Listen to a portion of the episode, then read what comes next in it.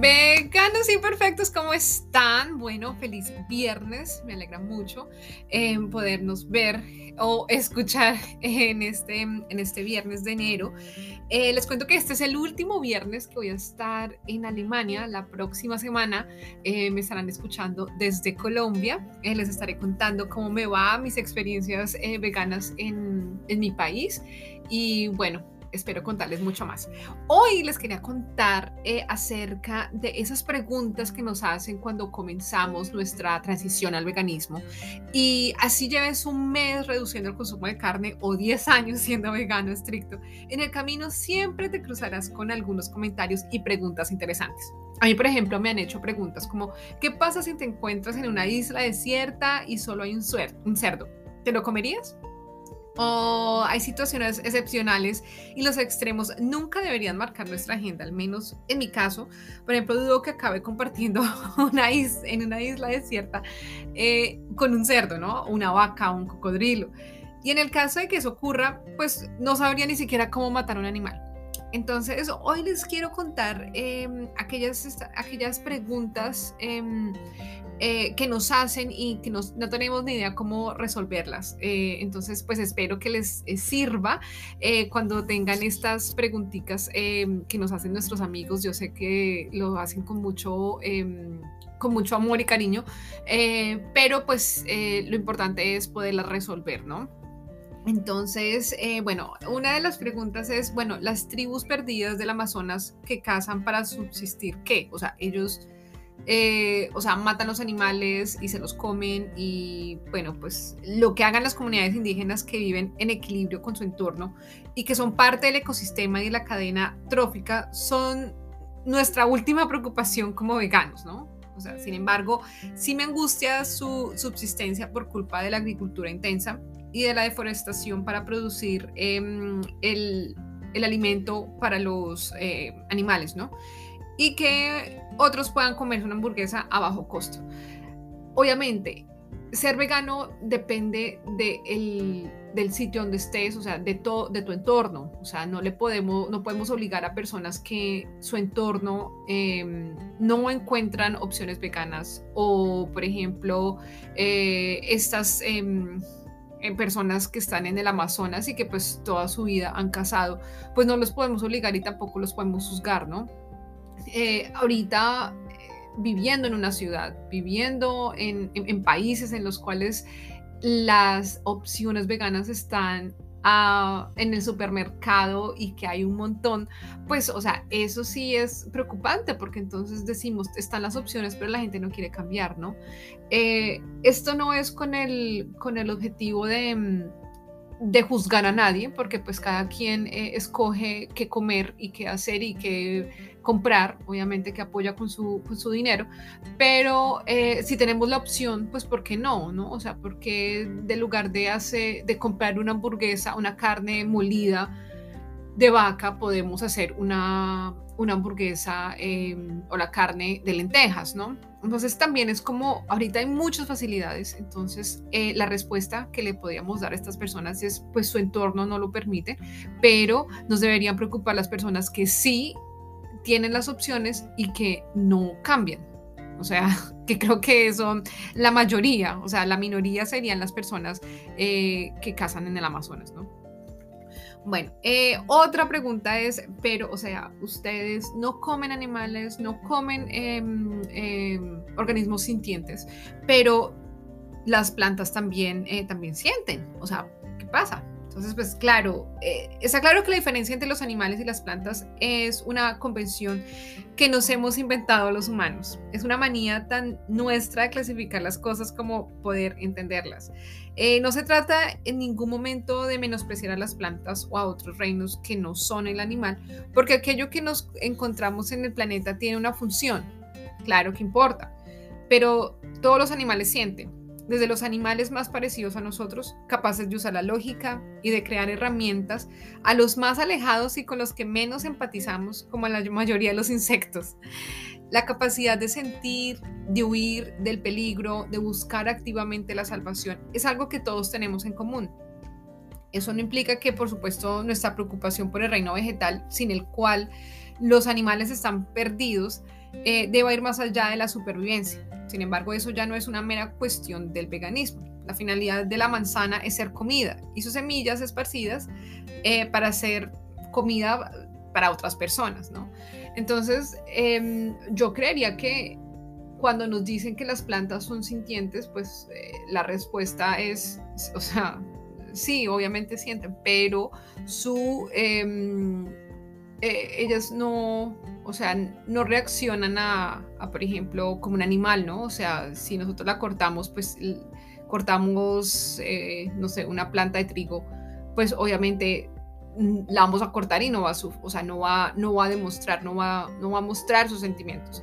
Entonces, em, ahí es donde cabe todo, ¿no? O sea, obviamente la gente pregunta como para, para que uno no, para que uno diga, ay, sí tiene razón, entonces me voy volver otra vez eh, no vegano, ¿no? Pero a la larga, eh, o sea, deberíamos empezar con, las, con los animales que sí, o sea, deberíamos abolir el tema de, la crueldad animal con, los animales. Ya después pensemos en las plantas, pero, o sea, si las personas que están comiendo animales no se dan cuenta que están matando a, un, animal que, llora, que siente, que, que, sufre, que corre cuando, cuando está en, en un determinado, en una determinada situación de, peligro, pues es complicado pensar en, en, las plantas, ¿no? Entonces es más de pensar en primero los animales y después las plantas, sin desmeritar que pues las plantas son importantes, obviamente. Pero en este momento estamos hablando de animales que están sufriendo, o por ejemplo en el tema de la, de la leche, que los terneritos dejan de, de recibir su, su, leche, pues porque la, la, vaca, la leche de la vaca se la están, se la están tomando los humanos, ¿no? Entonces, eh, bueno, esa es una cuestión súper, súper, súper difícil de, entender, pero em, bueno, son preguntas que siempre nos hacen, ¿no? Eh, ¿Qué hacemos nosotros los veganos, por ejemplo, em, con las trazas? O sea, no sé si has escuchado eh, o has visto en las... Em, en los, en los empaques de los productos que sale. Eh, este, este, este producto fue hecho en una, en una fábrica con trazas de soya eh, o, leche, creo que dice, huevos. Eh, pues claro, nosotros no podemos eh, ir a la, a, la, fábrica y mirar a ver si realmente están haciendo el tema, o sea, ahí al lado de los animales o no, ¿no? O sea, no podemos, no podemos llegar hasta tal punto de, de, de detalle Mm, eh, pero en primer lugar hay que puntualizar que las trazas no son ingredientes, ¿no? sino son partículas animales que pueden encontrarse en el producto vegano que compramos por contaminación cruzada, lo que les decía, o sea, puede que en, el, en, la industrialización de los productos obviamente pues se pueda mezclar algo, pero no son eh, ingredientes, sino son partículas. Ese producto no necesita ninguna traza para conseguir el sabor, la textura, el color o la duración que lo, caracteriza, pero se ha fabricado en un lugar que no es vegano. O sea, ahorita las empresas lo que están haciendo es sacan su, línea vegana y pues siguen manteniendo la línea que no es vegana, ¿no? Eh, pero entonces sí, se fabrica en un lugar que no es vegano, donde también se hacen otros productos y por lo tanto puede haber se, absorben algunos eh, restos de, alimentos eh, no veganos. Entonces, nos pregunta, pero, o sea, ¿ustedes se comen esos productos o, los, o los desechan? Pues no los comemos porque lo que decimos es que las, las, eh, las trazas no son em, ingredientes, sino son partículas, son muy pequeñitas. Entonces, em, lo que nos toca revisar siempre son las etiquetas y por ejemplo eso muchas veces los hacen por eh, los, em, eh, los alérgicos como los celíacos, o sea que obviamente ellos sí, no, sí o sí, pues no, o sea, no pueden consumir nada que sea eh, derivado de, del huevo y, lácteos. Em, ustedes los veganos, sí, pero ustedes los veganos consumen aceite de palma, ¿no? O sea, por ejemplo, las Oreo a mí me encanta las Oreo, pero sé que están, em, eh, tienen aceite de palma, ¿no? Pues eh, esos temas ya van mucho más allá del veganismo, ¿no? Y que pues para algunas personas se ha convertido en una cruzada, ¿no? O sea, una pelea, aunque sean siquiera animalistas o ecologistas, o sea, y, lo pongo acá en, mesa porque eh, una amiga me dijo como, oye, pero si tú eres vegana, eh, ¿por qué no, porque comes em, eh, galletas? Oreo, o sea, si tienen aceite de palma. Entonces yo le dije, o sea, estoy haciendo un esfuerzo gigante, o sea, y tú estás viendo algo tan mínimo que son mis galletas de Oreo. O sea, la gente, es, claro, se enfoca en, en, en, lo que uno no hace, pero no se dan cuenta en todo lo que uno ha, dejado, ¿no? Entonces yo le decía, llegará el momento en el que yo ya deje de comer mis, mis pero en este momento me estoy enfocando en no comer carne de vaca, eh, bueno, o carne animal o estoy dejando de usar productos em, eh, que estén testeados en animales. O sea, para mí eso es un, paso gigante. Pero pues obviamente las personas lo que hacen es se enfocan en lo que no estamos haciendo, ¿no? Entonces, em, en este sentido, pues lo que, lo que deberíamos hacer es, bueno, no, mira, enfócate en lo que yo estoy haciendo, en lo que estoy tratando de hacer, así sea un mes, así sean dos meses eh, siendo vegano, pero lo estoy logrando, lo estoy, lo estoy tratando de, de, de llevar, ¿no? En mi vida, en mi estilo de vida, ¿no? Entonces, no nos dejemos tampoco, pues, como ahogar por o, sentirnos juzgados, simplemente decirles cómo estoy haciendo lo que, lo que más pueda y en el momento en que yo quiera empezar a dejar cosas, lo empezaré a dejar, pero ya empecé mi proceso, ¿no? Em, por ejemplo, también nos dicen, pero, o sea, tú ya fuiste nutricionista, o sea, o sea, tú eh, ya te dieron una, una, un listado de las cosas que, que, debes comer porque te vas a volver... Em, eh, delgada, vas a perder peso o vas a subir peso o vas a tener muchas deficiencias, ¿no?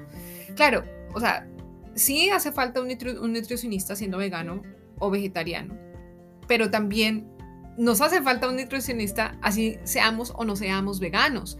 O sea, las personas que nos dicen, no, pero es que tú ya has sido al, nutricionista siendo vegano, pregúntele, ¿y tú ya, ya has sido? O sea, puedo asegurar que el 80% de las personas que te preguntan esto no van al nutricionista. Y esto no tiene nada que ver si somos veganos o no veganos. Eso tiene que ver con, eh, la, pues, con eh, saber qué es lo que podemos comer y qué no, y que cómo estamos, o sea, qué deficiencias tenemos y qué no. Los exámenes médicos también, o sea, mucha gente nos juzga por tener deficiencias, pero tampoco ellos ni siquiera se hacen los exámenes eh, de sangre, ¿no? Entonces, es también como ponerlos a, pensar un poco en el lado de ellos y decir, o sea, me estás preguntando a mí algo que tal vez tú no estás haciendo y que deberías estar haciendo, ¿no? Entonces, em, obviamente, esto con el, con el amor y con el respeto y con la tolerancia que se merece, em, pues porque la gracia no, no es eh, juzgar absolutamente a nadie, ¿no? Eh, también nos preguntan, eh, ven, pero yo he escuchado que la, la soya o la soja no es vegana. Perdón, no es sana. Em, claro, la soja o la soya es un alimento saludable. Es seguramente una de las mejores fuentes de proteína a las que disponemos las personas veganas. Y pues también tiene una mala fama, ¿no? Hay quienes se niegan a consumirla por cuestiones de salud, incluso si se trata de soya no transgénica y de cultivos ecológicos. El consumo de soya no está contraindicado para personas sanas y tampoco para personas con problemas de salud. Em, la soya no contiene disruptores endocrinos. Algunos médicos siguen prohibiéndola en casos de cáncer de mama o de problemas de tiroides, a pesar de que los, los estudios más recientes concluyen que su consumo no tiene evidencias, eh, incidencias negativas. Entonces, em, por ejemplo, dice se dice que la clínica de Mayo, que es una, una clínica súper eh, prestigiosa, dice que en el caso de las personas que toman medicación para hipotiroidismo, sí deben esperar cuatro horas después de la ingesta de soya. Esto, por ejemplo, es súper importante que vayamos al médico y que preguntemos, pero no generalizar y decir, no, usted se va a enfermar porque entonces eh, usted se la pasa comiendo soya. Eh, cada mundo, cada persona, cada organismo es diferente. Entonces, eh, a mí lo que me ha dejado em, de, de, enseñanza cuando me preguntan algo de esto de, eh, pero la nutrición se va a, va a estar desganada, no, no tiene energía, no sé qué. Pues lo primero que uno tiene que hacer es decirles estoy en el proceso, estoy aprendiendo, estoy haciendo lo que más puedo.